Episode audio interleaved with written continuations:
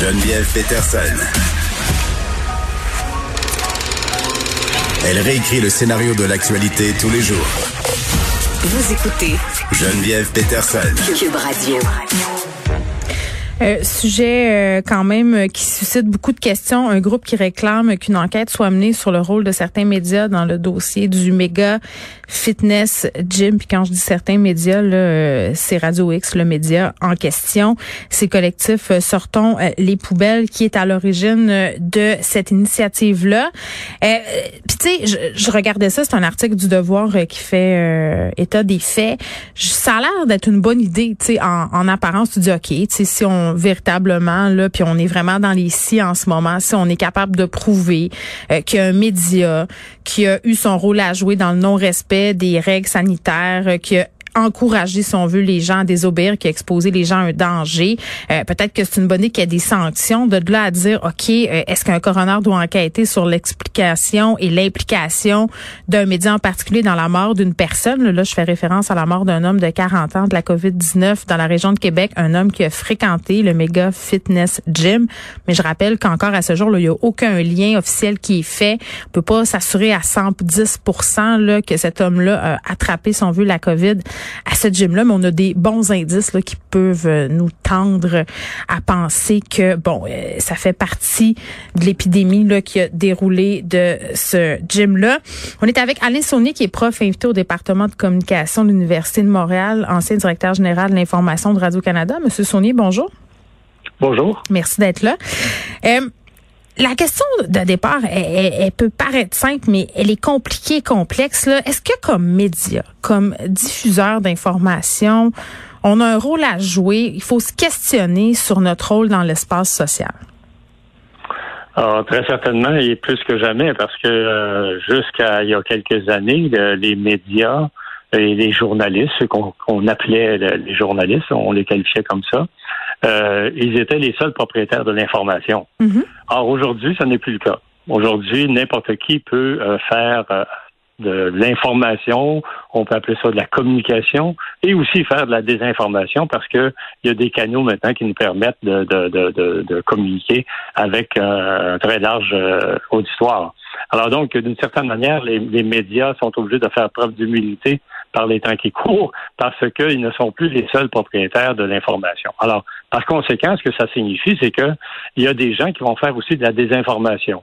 Mais maintenant, est-ce qu'on doit empêcher les gens de faire de la désinformation? Et là, on entre dans un autre débat qui est celui de est-ce qu'on censure, est-ce qu'on donne euh, une étiquette bon et mauvais euh, selon les médias euh, dont il est question? Et ça, c'est bonne chance parce que c'est pas évident. Oui, ben c'est un panier de crabes, là, puis on, va essayer de plonger notre main, notre main dedans. Mais, mais tantôt, là, moi, je me posais la question, ce type de radio-là, Radio X, mais on pourrait étendre ça à d'autres médias, là.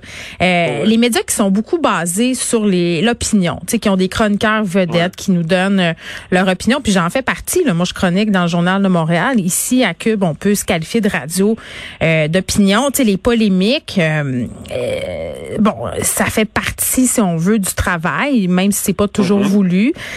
ces médias-là, dans ce type de médias-là, il y a une grande apparence de liberté, mais ça ouvre la porte, si on veut, à, parfois des dérapages puis à la désinformation. Le modèle d'affaires, en quelque sorte, est un peu basé sur, sur, la polémique.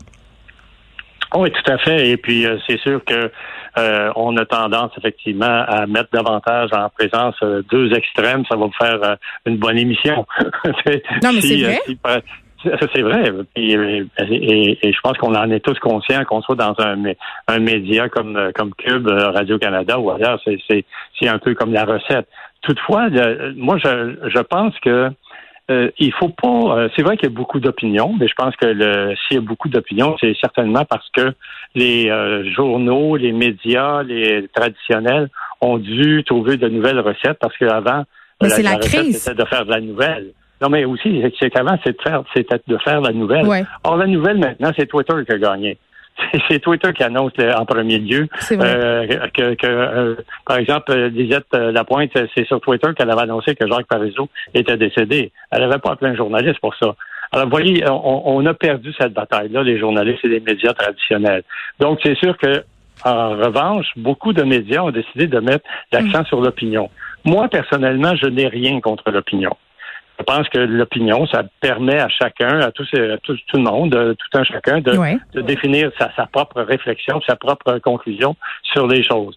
Là où j'ai un problème, c'est lorsque l'opinion ne s'appuie pas sur des faits.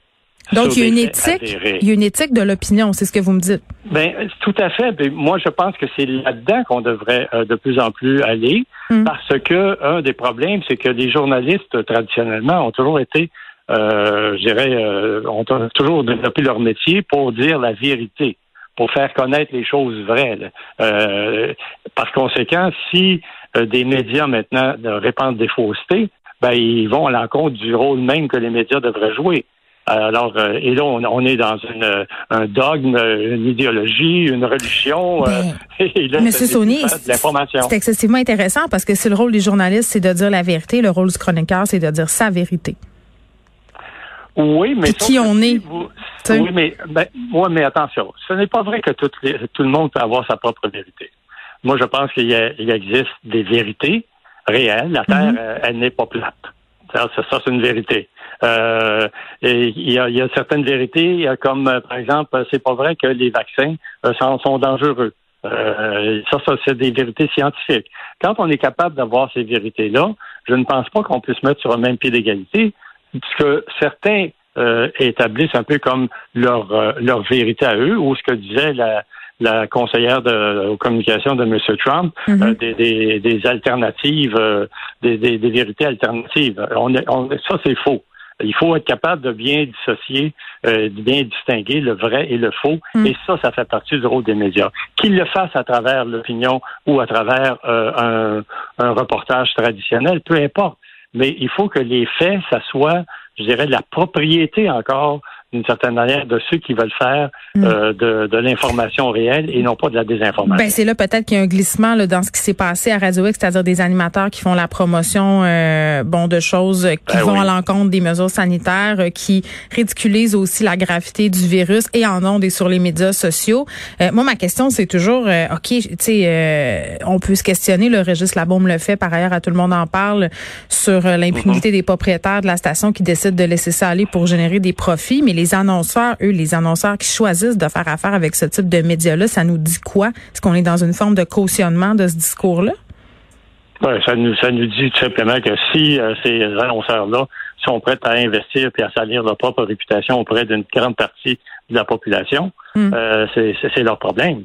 Euh, je pense qu'à un moment donné, un, un annonceur, euh, une entreprise raisonnable ou un commerce raisonnable qui veut contribuer à la cohésion sociale, il va pas se mettre tout, à coup à créer euh, des appels à, à, à- à faire un assaut sur le Capitole. Comprenez? Ben oui, Alors, puis on en a plein d'exemples, puis celui-là en est Ben un oui. très, très bon. Euh, mais après ça, tu sais, euh, quand on parle de contrôler, entre guillemets, euh, certains animateurs ou le contenu qui est en euh, il y a toujours ce risque-là euh, de la menace pour la liberté de presse, c'est-à-dire qui va prendre la décision de ce qui est acceptable ou pas, dans quel contexte? C'est une ligne qui est difficile à tracer. Ouais, puis c'est intéressant parce que je lisais il y a, il y a quelques mois, en fait, euh, il y avait un article dans le Washington Post d'une une journaliste qui s'appelle Emily Bazelon. Et puis elle, elle avait écrit un, un texte qui disait est-ce qu'au nom de la liberté d'expression, qui est le premier amendement euh, dans la Constitution américaine, est-ce qu'on donne pas trop d'espace à la désinformation, aux fausses nouvelles, puis elle ajoutait même au coucou anti-mesures sanitaires. Ouais. Alors, et, et, alors, et, et comme si on, on, on, on, on mettait en ongle des gens qui sont contre la science. Alors, moi, je pense que cette réflexion-là, il faut l'avoir. C'est-à-dire que la liberté d'expression, elle existe, il faut la défendre, mais cette liberté d'expression-là, c'est pas de- d'exprimer Mm. des idées qui sont de la désinformation. C'est pour exprimer les opinions, oui, c'est pour exprimer des, des désaccords. Mais ça, on a le droit d'avoir des désaccords. Mais lorsqu'on est en train de, de faire en sorte qu'on contribue à ce que la cohésion sociale soit euh, complètement euh, bafouée, Mm. on a un problème comme société et c'est là qu'il faut intervenir. Puis je pense qu'il y a des lois qui existent, il y a des règlements qui existent. Mm. Ils sont pas, c'est pas parfait, mais euh, s'il y a des atteintes à la réputation, Mm. vous pouvez euh, tout simplement euh, aller en cours euh, pour euh, pour défendre votre, votre réputation. Ben oui, puis là, Il y a- oui, allez-y. il y, a, il, y a beaucoup, il y a beaucoup de choses qui existent. Il y a la question des droits d'auteur, il y a la question de, de, de, de- de- des règles du CRTC. Euh, peut-être qu'elles sont pas suffisantes, mais bref, ça existe. Ça. Mm. Alors, il faut juste qu'on utilise déjà ce qu'on a. Bon, et là, ce collectif qui demande à la coroner de faire enquête sur la mort de cet homme-là, c'est une chose, là, on verra, mais euh, M. Saunier, en, en, en, en tant qu'observateur euh, des médias, puis en tant qu'homme d'information, vous avez travaillé à la salle d'information de Radio-Can pendant de nombreuses années. Est-ce que est-ce que vous trouvez qu'un que Radio X, en quelque sorte, a du sang sur les mains? Euh, J'utiliserai pas cette expression-là. Je suis bien plus raisonnable que ça. moi, je suis là pour faire de la polémique. C'est une blague. c'est ça. Non, moi, moi, je, je, je, écoutez, je, je, vais vous dire tout simplement, je pense que Radio X fait du salissage. Ça, c'est vrai. Ouais. Euh, je pense aussi que Radio X fait de la désinformation. Quand vous invitez encore Alexis Cossette-Trudel, quand vous invitez euh, des gens qui, qui, qui répandent des faussetés, ça n'a pas de maudite allure. Euh, mais comme vous le disiez vous-même, euh, peut-être que les annonceurs, peut-être que les commerces qui veulent euh, vendre la publicité devraient commencer à réfléchir un petit peu plus sur leur propre responsabilité sociale à l'égard de, de, de, de, nos, euh, nos concitoyens et concitoyennes. Euh, je pense qu'il va toujours y avoir des, des, des, des radios d'extrême droite et, et, ça fait partie du paysage où l'idéologie va occuper une grande place. Mais moi, j'ai rien contre les gens qui sont de droite. Mm-hmm. Euh, mais en autant qu'ils disent la vérité. Euh, S'ils si, sont en mesure de pouvoir euh, fonder leur opinion sur des faits qui sont avérés, alors moi, ça, je dis, j'ai aucun problème.